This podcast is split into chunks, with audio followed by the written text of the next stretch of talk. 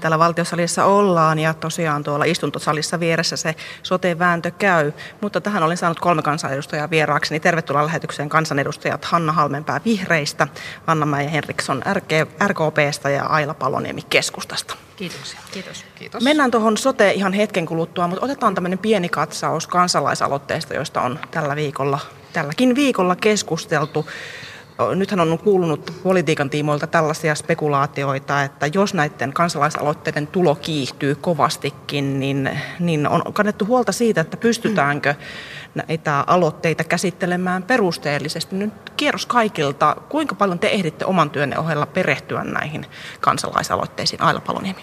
No kyllä se lähinnä menee niin, että se kansalaisaloite, joka on menossa läpi ja joka nousee ylipäätään keskusteluun, niin totta kai sä sen selvität huolellisesti. Mutta kieltämättä on sanottava, että kun tulva tulee, niin en mä ainakaan niitä kaikkia ehdi kerralla käydä läpi. Että tämä on tilanne. Hanna Halmenpää.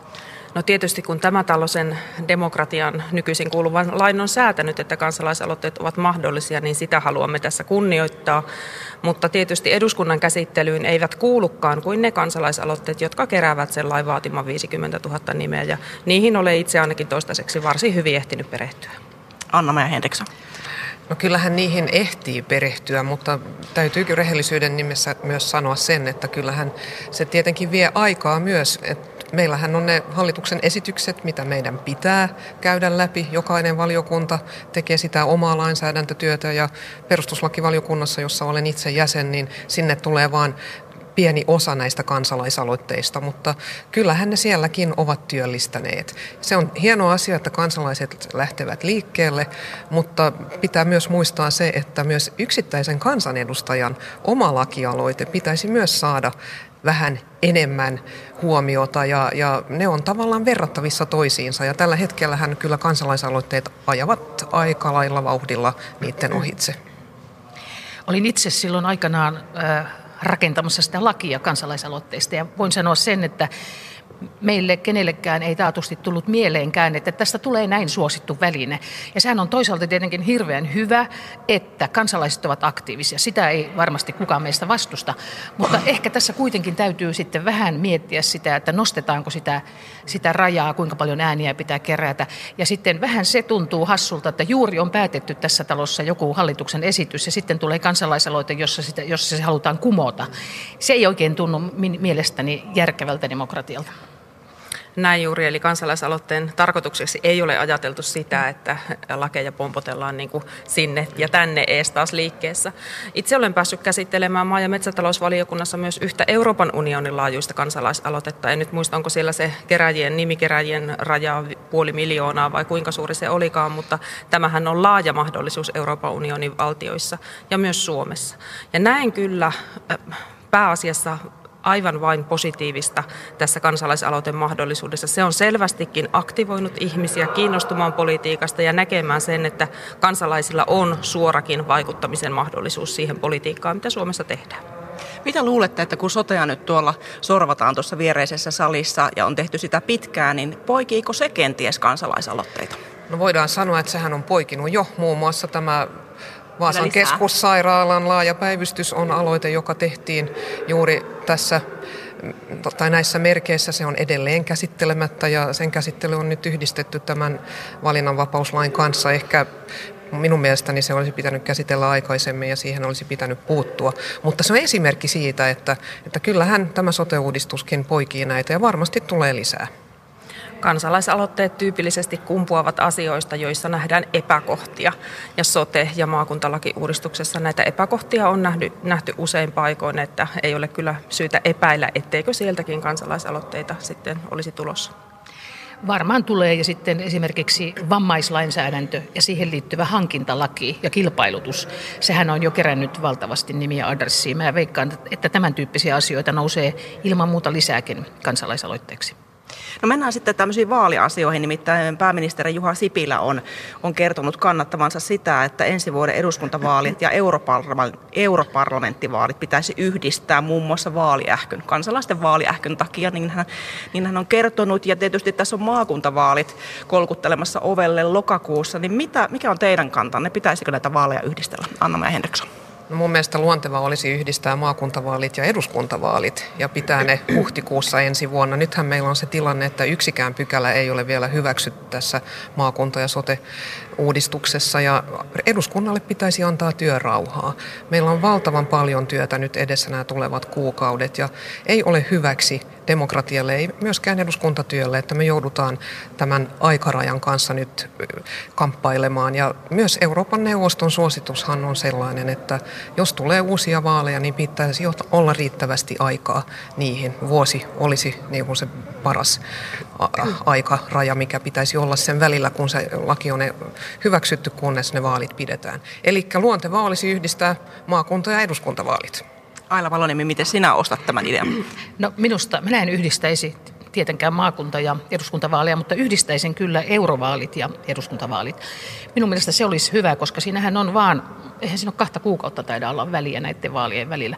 Mun mielestä maakuntavaalit, niitä ei kyllä enää kannata siirtää, ja meillähän on tullut tähän taloon jo valtava määrä paketteja liittyen sote-maakuntauudistukseen. Nythän on tämä valinnanvapaus osa, joka tietysti on kaikkein kiistanalaisin ollut. Eli sehän on nyt tulossa. Ja mun mielestä pitää kyllä nämä viedä nyt päätökseen, jotta, jotta maakunnissa voidaan sitten ihan oikeasti järjestää ne vaalit syksyllä. Sekin vie aikaa ja sen jälkeen pitää päästä jo sitten ihan saada lakivoimaa. Mä olen ehdottomasti sitä mieltä. Hanna Halmenpää.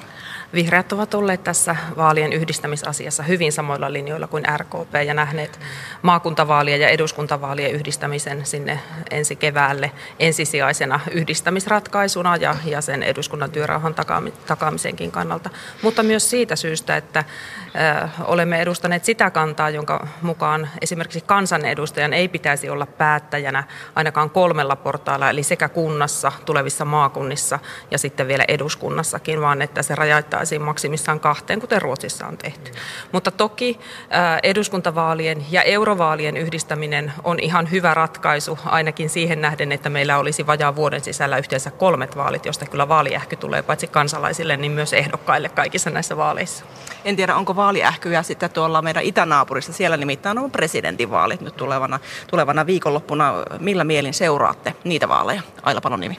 No olen pitkään istunut tuolla ulkoasianvaliokunnassa, joten tuota, nämä, nämä vaalit kiinnostavat nyt niistä vaaleista, joissa Odir on tarkkailijana, mä olen Etyi-valtuuskunnan puheenjohtaja täällä Suomessa, niin tota, seuraan erittäin mielenkiinnolla, mutta nythän täytyy sanoa, että vaalithan ovat todella yllätyksettömät, vaisut, presidentti ei esiinny lainkaan väittelyissä ja niin edelleen. Ainoa yllättävä asia tai mielenkiintoinen asia oikeastaan niissä vaaleissa on se, että kuinka alhaiseksi äänestysprosentti jää. Tämä on tosiasia nyt Venäjän vaaleista. Ja tuota, hyvä on, että tarkkailijoita lähtee. Meiltä lähtee Kimmo Kivelä, hän etyi valtuuskunnan varapuheenjohtaja, ja Ilkka Kanerva lähtee sitten tähän asiantuntijaryhmään ikään kuin neuvonantajaksi. Eli siellä on tosi paljon kyllä tarkkailijoita, sekä pitkäaikaisia että sitten tässä sunnuntai vaalipäivän tarkkailijoita. Ja varmasti teknisesti vaalit näyttävät onnistuvan hyvin, mutta se mikä on tietysti hirveän surullista on se, että aika vaikea tarkkailijoita on sitten kuvata sitä, että, että kuinka Venäjän kaltaisessa maassa on pystytty ehkäisemään opposition toiminta ja e, eivät ne nyt ole aidot vaalit kuitenkaan, kun nämä aivan statisteja nämä, nämä vastaehdokkaat ja tuota, siellähän ei lehdistönvapaus toimi ja niin edelleen, että miten se muotoillaan sitten, että ne vaalit eivät sillä tavalla ole reilut. Miten te Hanna Halmeenpää ja Anna Henriksson ehdittekö tehdä, seurata vaaleja ja siksi toisekseen millä silmin seuraatte? No vähän surullisin silmin siinä mielessä, että ei kyllä voi puhua länsimaisen demokratiakäsityksen mukaisista vapaista, reiluista vaaleista lainkaan. Että kyseessä on niin tällainen järjestely, jolla autoritäärisen hallinnon johtajuutta saadaan jatkettua ja suunnitelmana on varmaan jatkaa sitä ties kuinka kauan. Että näissä niin sanotuissa presidentin vaaleissahan on voimakkaasti pyritty rajaamaan ehdokasasettelua, muun muassa uusia lakeja säätämällä. Media on tarkassa Putinin hallintokoneiston valvonnassa ja, ja niin edelleen, että kyllä tässä melkoisia, melkoisia tuota niin, epäilyksiä on siitä, että mitä tästä tulee. Kansainväliset tahot ovat jo nyt arvioineet, että vaalivilppiä tulee, tulee tapahtumaan.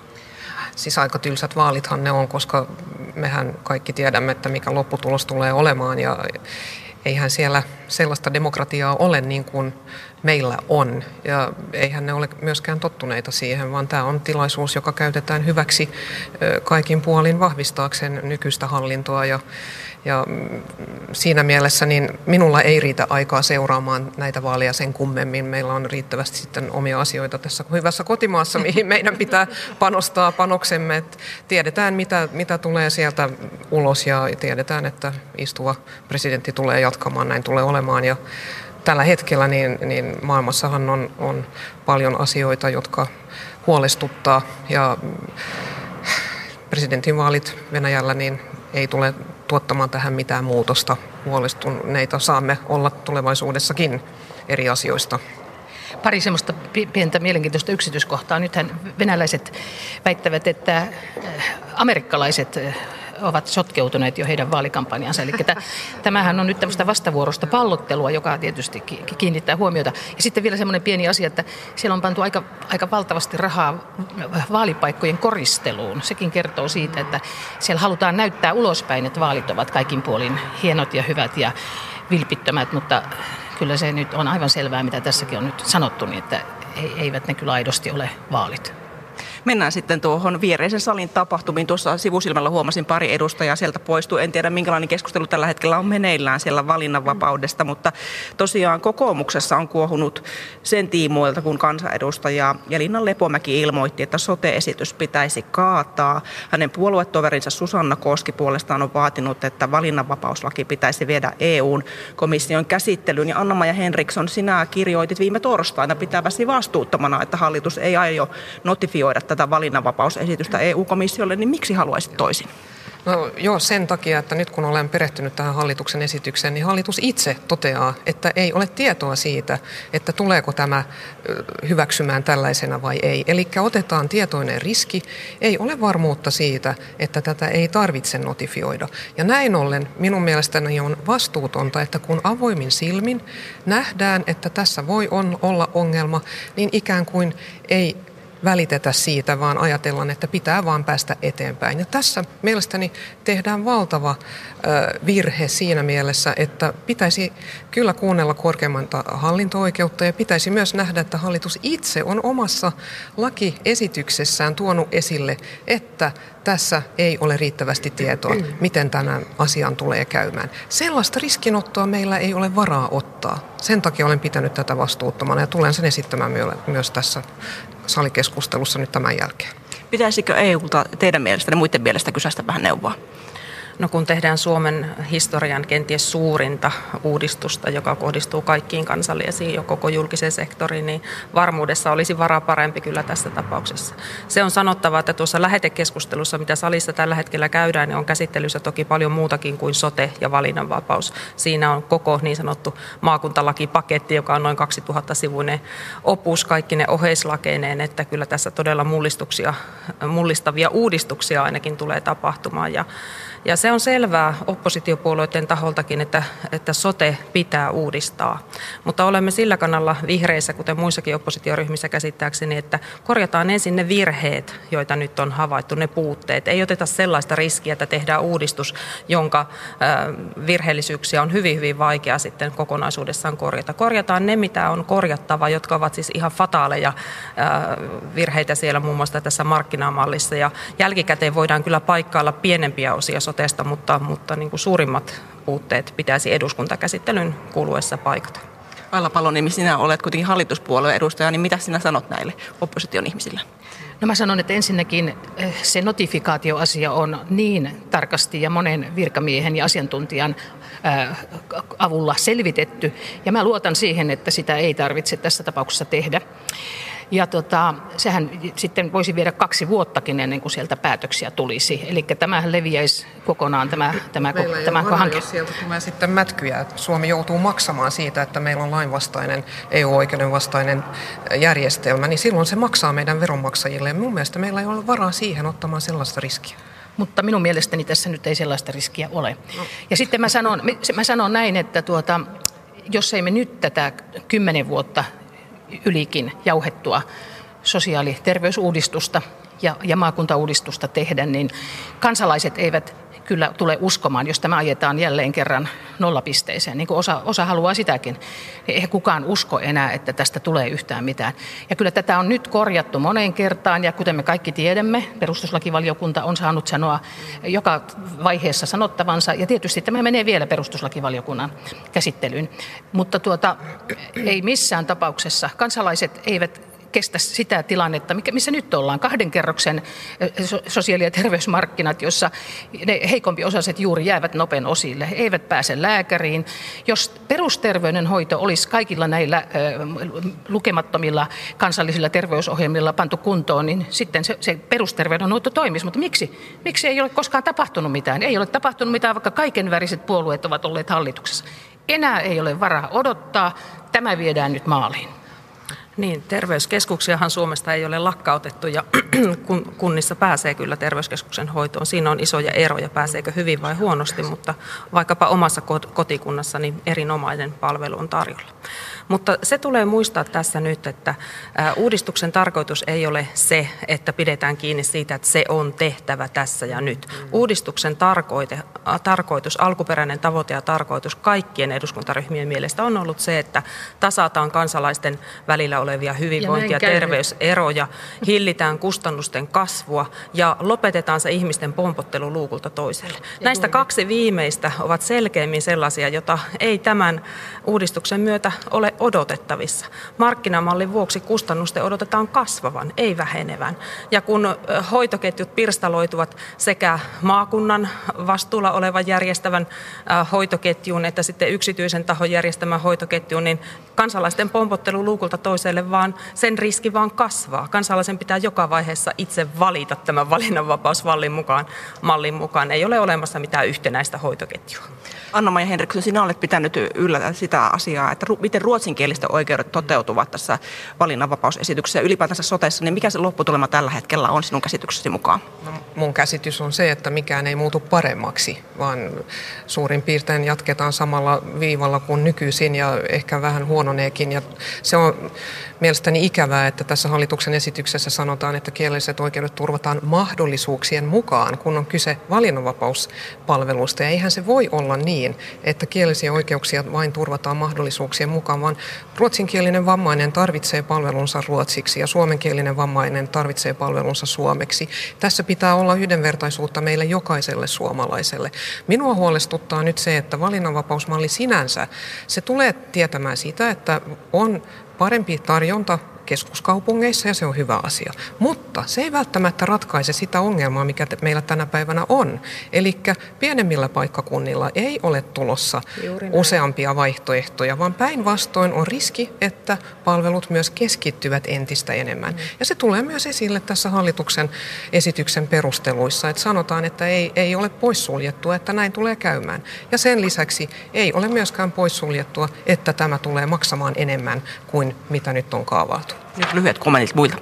Kielivähemmistöistä puhuttaessa on hyvä huomata, että meidän pienen saamelaisväestön kielelliset ja kulttuuriset itsehallinto-oikeudet tässä sote-uudistuksessa kyllä ammottavat poissaolollaan. Että olen kyllä huolissani siitä, että jos ei siihen saa selkeitä kirjauksia, ensinnäkin siitä, että miten tulevan Lapin maakunnan ja itsehallinnollisen saamelaiskäräjien tehtäväkenttä rajataan, ja sitten siitä, että jos sanotaan vaan, että kielioikeudet säilyy, mutta rahoitusta ei ole sen palvelun järjestämiseen, niin en oikein tiedä, että miten se tulee toteutumaan. Aina Palonimi. Tällä uudistuksella nyt nimenomaan turvataan kansalaisten palvelut asuinpaikasta ja lompakon paksuudesta riippumatta. Ja siihen se on tavoite. Ja olettehan huomannut nyt, että kun te väititte ensin, että asia, kukaan asiantuntija ei ole tämän mallin takana, nyt aika kovia asiantuntijoita ja THL, jota luultavasti me kaikki pidämme kuitenkin aika tärkeänä toimijana Suomessa, ovat sen kannalla, että nyt tämä viedään eteenpäin. Ja on ihan selvää, että isoissa lakipaketissa voi tulla myöhemmin korjaustarpeita, mutta paljon pienemmissäkin lakipaketeissa on tullut korjaustarpeita. Olen 15 vuotta ollut eduskunnassa ja tiedän tämän. No suuri vahinko se, että keskustavetoinen hallitus on jo näitä pienempiä aluesairaaloita ajanut alas ja että päiväkirurgisia leikkauksia ei enää saa tehdä pienemmissä sairaaloissa. Tämä on jo vaikuttanut potilasturvallisuuteen heikentävästi ja muun muassa akuutti, eli akuutti sairaanhoito on nyt siinä tilanteessa, että ambulansseja tarvitaan lisää.